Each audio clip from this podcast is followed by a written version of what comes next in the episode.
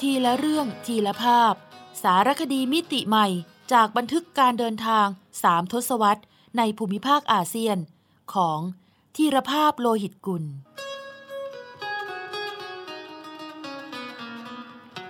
อ่านโดย สมปองดวงสวัย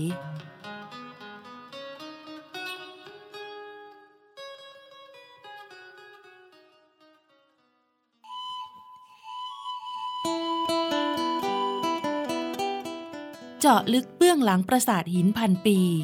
ในสารคดีสัญจร นครวัด นครธม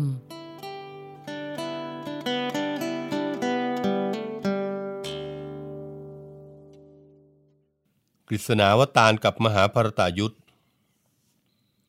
ถือเป็นอวตารสำคัญที่สุดของชาวฮินดู ไวยสนพนิกาย คือการที่พระนารายณ์อวตารเป็นกฤษณะ หนุ่มเลี้ยงโคผู้มีสเสน่ห์ เป็นที่ติดใจนางโคปี หรือสาวเลี้ยงโค อีกทั้งยังมีฤทธิเดชมีพละกำลังเหนือมนุษย์ เกิดมาเพื่อปราบพยากง ผู้รุกรานกษัตริย์แว่นแคว้นต่างๆ ในอินเดีย นิยมวาดและแกะสลัก ภาพกฤษณะเป็นคีตาศิลปิน ยืนเป่าปีเล้าโลมใจนางโคปี ตามตำนานเล่าว่า แต่เดิมกฤษณะเป็นโอรสพระเจ้าวาสุเทพ ซึ่งเป็นญาติกับพยากง ครั้งหนึ่งพยากงทำนายว่า ลูกคนที่แปดของวาสุเทพจะเกิดมาฆ่าตน จึงได้สั่งฆ่าโอรสทุกพระองค์ เว้นแต่กฤษณะ สามารถรอดเงื้อมมือมาได้โดยวาสุเทพเอาไปฝากไว้กับคนเลี้ยงโค กลายเป็นหนุ่มเลี้ยงโคเจ้าเสน่ห์วันหนึ่งเกิดเหตุนาคกาลิยะพ่นพิษในแม่น้ำยมุนา จนชาวบ้านเดือดร้อน กฤษณะก็ไปปราบสำเร็จ ต่อมากฤษณะชักชวนให้คนเลิกนับถือพระอินทร์ เพราะเป็นเทพชั้นต่ำ โดยให้หันมานับถือภูเขาโควัฒนะเป็นเทพแห่งธรรมชาติแทนทำให้พระอินทร์โกรธกริ้วบันดาลพายุฝนฟ้ากระหน่ำรุนแรง เพื่อลงโทษชาวบ้าน แล้วกฤษณะก็สำแดงฤทธิ์ใช้นิ้วยกเขาโควัฒนะบังเป็นร่มเงา ไม่ให้พายุฝน มาแผ่วผ่านนานเจ็ดวัน จนพายุสงบ พระอินทร์ยอมพ่ายแพ้โดยดุษณี ภายหลังพญากงสืบรู้ว่ากฤษณะหนุ่มเลี้ยงโคคือพระโอรส พระเจ้าวาสุเทพที่รอดตายมาได้ จึงส่งม้าอสูรและช้างป่าหมายมาปองร้าย แต่กฤษณะก็ปราบได้หมด จนที่สุด หักงาช้างกุวันปิถะฆ่าพญากงตายเสีย หลังปราบพญากงแล้ว กฤษณะพาบิดามารดา สร้างอาณาจักรใหม่ นาม พระนครทวารกา เล่าขานกันว่า กฤษณะมีชายาทั้งที่เป็นนางโคปีและนางสนมในวัง รวม 16,100 นาง โดยทรงเนรมิตพระองค์เองแยกเป็น 16,100 ร่าง เพื่อประทับนอนกับชายาเหล่านั้น เช่น นางรุกมินี นางชามพวดี ทรงมีโอรส180,000องค์ และทรงปราบปรามทุกแว่นแคว้นในชมพูทวีปจนเกรียงไกร ในบ้านปลายกฤษณะถูกสาบจากฤาษีทุรวาสจนเกิดวุ่นวายในหมู่ญาติพี่น้อง จึงทรงหนีไปปลีกวิเวก ก็ถูกนายพรานยิง ด้วยเข้าใจเป็นเนื้อทราย วันที่กฤษณะสิ้นชน ถือเป็นวันสุดท้ายแห่งทวาปรยุกต์จากนั้นในวันรุ่งขึ้นก็เริ่มต้นของกาลียุค ซึ่งก็คือโลกปัจจุบัน ภาพกฤษณะยกภูเขาโควัฒนะปรากฏอยู่ที่ชิ้นส่วนหน้าบันปรางประธานปราสาทนครวัด และภาพชัยชนะของกฤษณะ เหนือพระเจ้ากรุงพานปรากฏอยู่ที่ฝาผนังระเบียงปราสาทนครวัด ทิศเหนือฝั่งตะวันออก นอกจากนั้น ยังมีภาพเล่าเรื่องกฤษณะ ปรากฏหลายภาพที่ปราสาทบรรทายสี แต่มีภาพที่มีชื่อเสียงอีกภาพหนึ่งคือกฤษณะกับมหาภารตายุทธ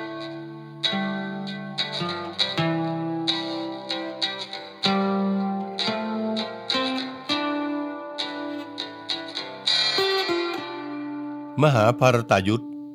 บ่อเกิดพระควัตคีตา มหาสงครามที่ทุ่งกุรุกเกษตร เป็นการรบระหว่างสองตระกูลที่เป็นญาติกัน คือตระกูล ปานดบซึ่งเป็นฝ่ายธรรมะ กับตระกูลเการบซึ่งเป็นฝ่ายอธรรม โดยกฤษณะเข้าฝ่ายปานดบอาสาเป็นสารถีขับรถศึก ให้อรชุนผู้เป็นแม่ทัพปานดบ ก่อนเริ่มสับประยุทธ์กฤษณะสั่งสอนอรชุนด้วยปรัชญาชีวิต อันถือเป็นคำสอนศักดิ์สิทธิ์ของพระผู้เป็นเจ้า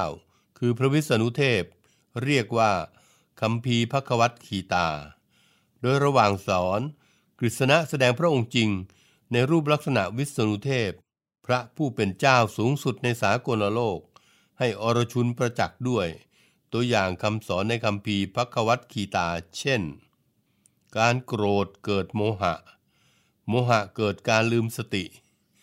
การลืมสติเกิดการเสื่อมเสียพุทธิ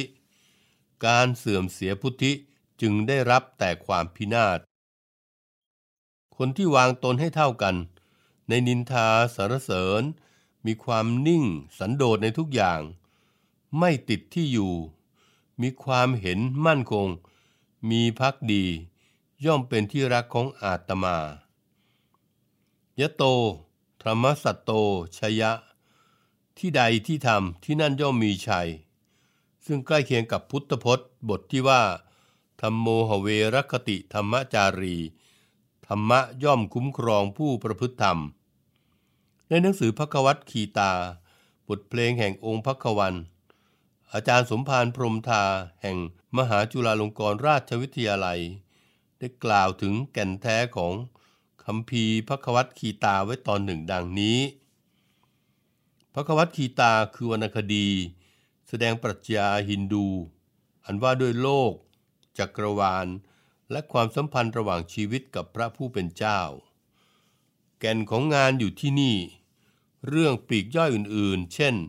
หน้าที่ของนักรบ ธรรมชาติของคน หรืออิทธิปาฏิหาริย์เหนือจริง เป็นเพียงส่วนประกอบของเรื่อง เมื่อจับประเด็นตรงนี้ได้ เราก็จะเห็นว่า ตลอดทั้งเล่มหนังสือ ท่านผู้แต่ง ต้องการแสดงความเป็นจริงของชีวิต และวิถีทางในการพัฒนาชีวิต ไปสู่จุดที่เรียกกันว่า โมกษะ หรือความหลุดพ้น ความหลุดพ้นที่ว่านี้คือความหลุดพ้นจากการเวียนว่ายอยู่ในห้วงสงสารวัฏจุดสูงสุดหรือภาวะสูงสุดที่เป็นเป้าหมายแห่งชีวิต ที่เรียกกันในหนังสือนี้ในรูปต่างๆกัน หากเราเอาไปเทียบกับจุดสูงสุดในคำสอนของศาสนาและลัทธิต่างๆ ที่สอนเรื่องนี้ ก็จะเห็นได้ว่า นี่คือความใฝ่ฝันร่วมกันของมนุษยชาติ เหล่าจื้อ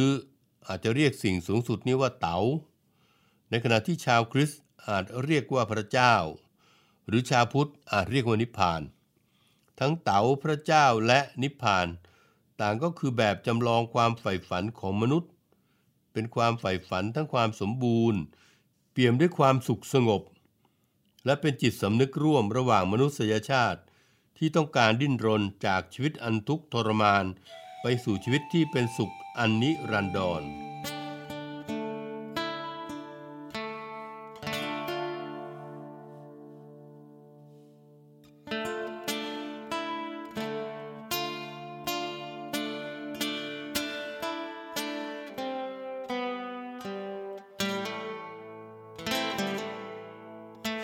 ธีปฏิบัติเพื่อไปสู่สิ่งสูงสุด ที่แสดงไว้ในคำสอนของลัทธิและศาสนาทั้งหลาย อาจจะต่างกันโดยรูปลักษณ์ภายนอก แต่ถ้าเจาะเข้าถึงเนื้อในแล้ว วิธีการเหล่านั้นล้วนแล้วแต่อาจสรุปลงที่การสละความเห็นแก่ตัวทั้งสิ้น ในพระควัตคีตาก็กล่าวไว้ชัด ถึงการสละความเห็นแก่ตัว ในหนังสือพระควัตคีตาซึ่งอินทรายุทธ หรืออัศนีพลจันทร์ หรือนายผี เป็นผู้แปลจากภาษาสันสกฤต นั้นมีคำนำซึ่งเขียนโดยอาจารย์กรุณากุศลาสายผู้เชี่ยวชาญอินเดียศึกษา ได้กล่าวอ้างถึงท่านมหาตมาคานที บิดาแห่งประชาชาติอินเดียไว้ตอนหนึ่งว่า มหาตมาคานทีได้เคยเขียนไว้ในวารสารยุวะอินเดียว่า เมื่อใดที่ข้าพเจ้าเกิดความวิตกกังขา เมื่อใดที่ข้าพเจ้าต้องเผชิญหน้ากับความไม่สมหวัง และมองไม่เห็นทางออกเลยแม้แต่น้อย เมื่อนั้นข้าพเจ้าจะหันไปพึ่งคำพีพระควัตคีตา ไปหาสโลกสักบทหนึ่งในคำพีนั้นอ่านเพื่อปลอบใจ และข้าพเจ้าก็ยิ้มออกมาได้ ในท่ามกลางความทุกข์โทมนัสอันท่วมทนดรราธากฤษนัน ปรัชญาเมธีชื่อดัง และอดีตประธานาธิบดีของอินเดีย ก็ได้กล่าวไว้ในหนังสือ Indian Philosophy ของท่านว่าพระควัตคีตา เป็นคำพีที่ให้บทเรียนทางปรัชญา ศาสนาและจริยธรรม เป็นงานวรรณกรรมที่มีอิทธิพลยิ่งใหญ่ที่สุด ในแนวความคิดของชาวอินเดีย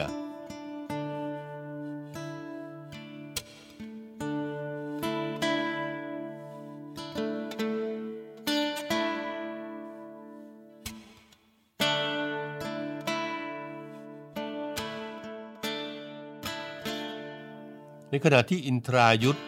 หรืออัศนีพลจันทร์ตีความคำพีพระกวัตกีตา ว่าเป็นบทเรียนอันล้ำเลิศสำหรับนักต่อสู้กู้เอกราชจากการกดขี่เป็นเมืองขึ้น เพราะ เรื่องคำพีพระกวัตกีตา เป็นคาถาปุจฉาวิสัชนาระหว่าง อรชุน เจ้าปานดบพรดา ผู้เป็นนักรบมีฝีมือเยี่ยมอยู่ในเรื่องมหาภรตะ กับสีกฤษณะ ซึ่งตามนิยายว่า เป็นนารายอวตารลงมาปราบยุคเข็นปางหนึ่ง และเวลานั้นมาเป็นสารถีขับรถศึกให้อรชุน การสงครามคราวนั้น เป็นการสงครามระหว่างญาติพี่น้องกันเอง อรชุนจำต้องนำทัพเข้าทำการต่อสู้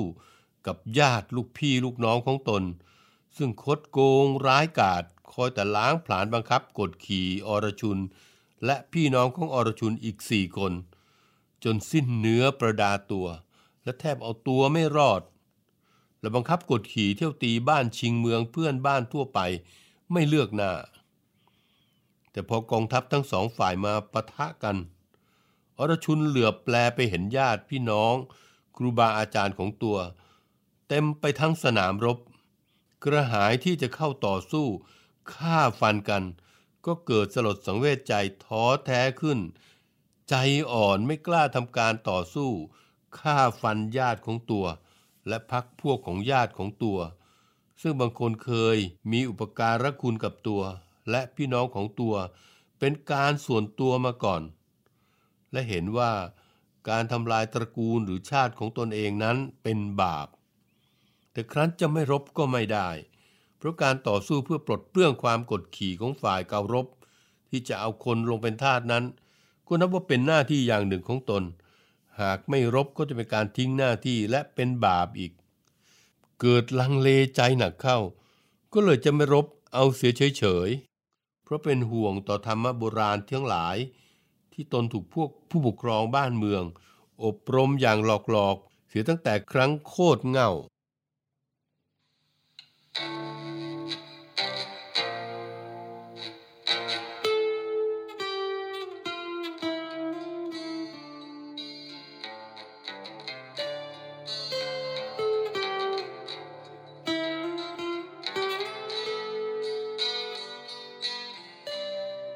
กฤษณะผู้เป็นสารถี เห็นจะเสียการจึงได้กล่าวปลอบใจอรชุนให้เข้มแข็ง โดยแสดงโยคะวิทยาอันลึกลับให้เห็น จนอรชุนกลับใจ หวนนำทัพเข้ารบและได้ชัยชนะในที่สุด โยคะวิทยาอันลึกลับ ที่กฤษณะแสดงแก่อรชุนนั้น คือพระคัมภีร์พระกวัตคีตานี้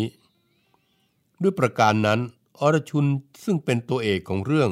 มหาภารตะ และเป็นตัวสำคัญในพระคัมภีร์พระกวัตกีตา เพราะเป็นตัวต้นเหตุในการทำลายล้างศัตรู ผู้กดขี่รุกรานแผ่นดิน จึงเป็นแบบอย่างของผู้มีหน้าที่ที่จะต่อสู้เพื่อปลดแอก ที่ข่มคอชาติตนอยู่ เพื่อจะให้ได้กลับคืนมาซึ่งสารติอันสถาวร เพราะปัญหาของอรชุนอยู่ที่ว่า การปล่อยให้ประชาชน ตกอยู่ในพันธะอันกดขี่นั้น ย่อมเป็นบาปหนักกว่าบาปใด ๆ ทั้งสิ้น การต่อสู้ของอรชุนไม่มีเหตุส่วนตัวปะปนอยู่มากไปกว่า ที่ฝ่ายกรบขับไล่แย่งชิงทรัพย์สมบัติของพรรคพวกของตนไปเท่านั้น อรชุนเป็นแบบอย่างอันดีของดวงวิญญาณทั้งหลาย ซึ่งดิ้นรนต่อสู้อยู่ในขณะนี้ของผู้ที่ถูกกดขี่ทั้งหลาย พระคัมภีร์พระกวัตขีตา ซึ่งเป็นคำสั่งสอนในสนามรบครั้งโบราณโพ้น ได้เป็นเครื่องชี้ทางอันดียิ่งในสมัยต่อๆมา จนถึงในยุคปัจจุบัน และได้เป็นเครื่องฝึกดวงวิญญาณ อันถูกกดขี่ทั้งปวง ในประเทศเมืองขึ้น กึ่งเมืองขึ้นทั้งหลาย ให้กล้าบากบันไต่ทางอันสูงชันลำบาก และเต็มไปด้วยขวากหนามเพื่อจะไปให้ถึงสารติ บทเรียนอันล้ำเลิศ เป็นทิพย์แห่งการดิ้นรนต่อสู้ เพื่อปลดแอก แห่งความกดขี่ของนักล่าเมืองขึ้น ได้มาสู่แล้วอย่างดวงวิญญาณทั้งหลายเหล่านั้น ทั้งที่อยู่ในโลกภาคตะวันตกและตะวันออก เพราะทางเช่นว่านั้นจะมีแต่สายเดียว หามีหลายสายไม่ และคนทั้งหลายก็ได้ปลงใจแสวงหาทางสายนี้ร่วมกันแล้ว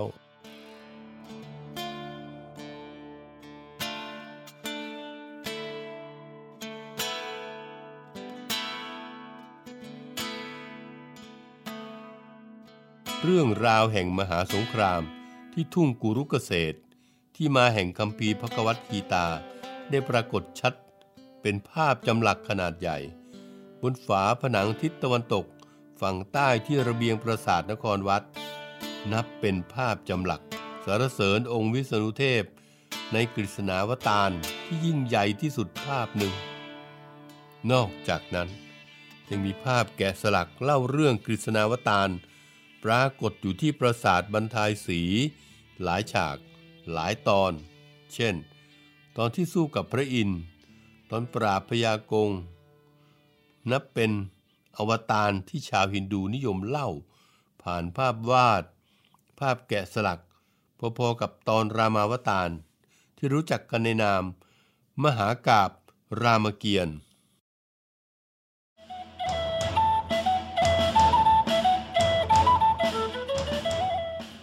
อกแซกอาเซียน ทุกซอกทุกมุมของอาเซียน มีเรื่องราวที่ค้นหาได้ไม่รู้จบ โดย กิติมาพรจิตราธร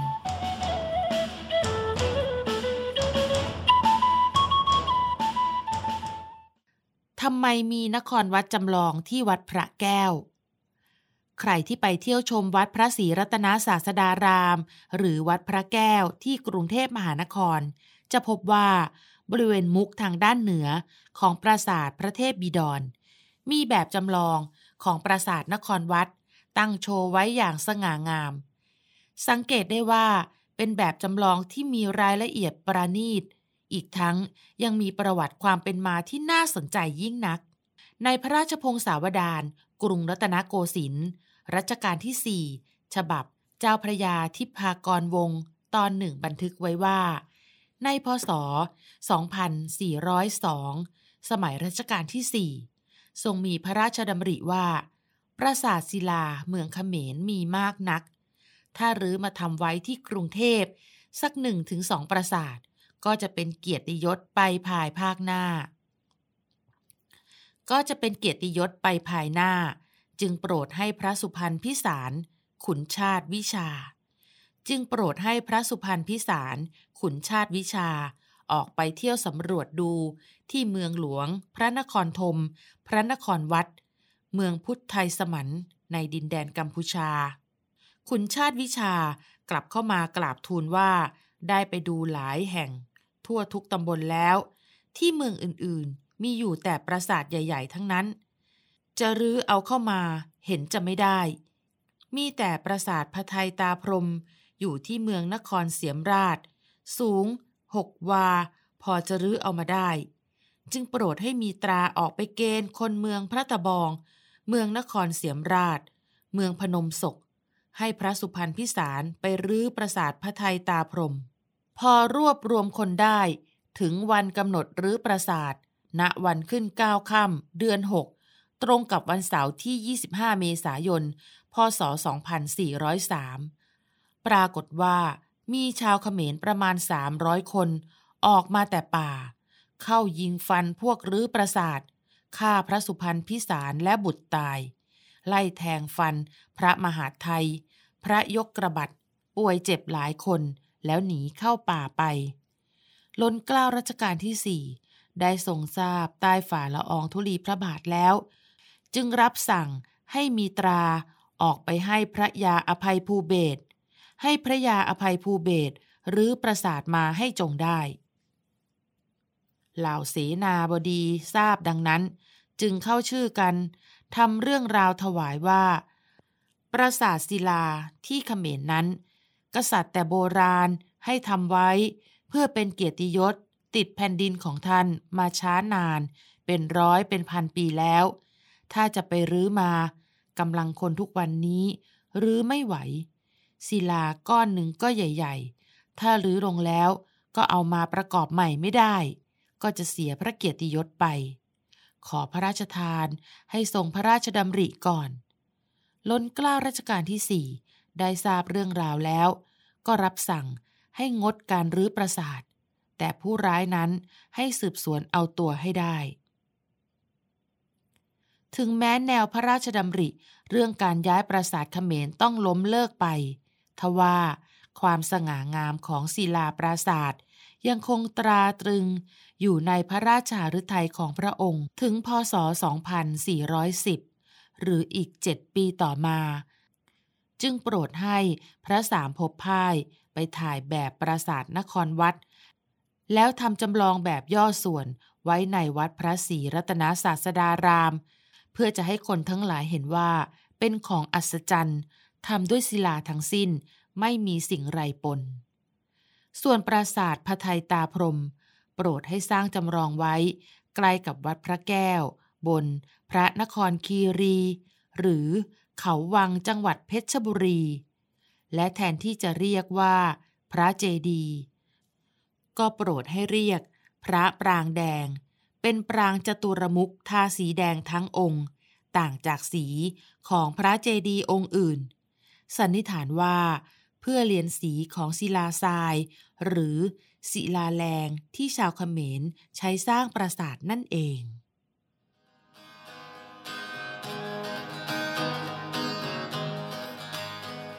ทีละเรื่องทีละภาพ สารคดีมิติใหม่จากบันทึกการเดินทางสามทศวรรษในภูมิภาคอาเซียน ของทีรภาพโลหิตกุล สร้างสารรค์ดนตรีโดย นิพนธ์เรียบเรียง และบุญชัย ชุนหรักโชต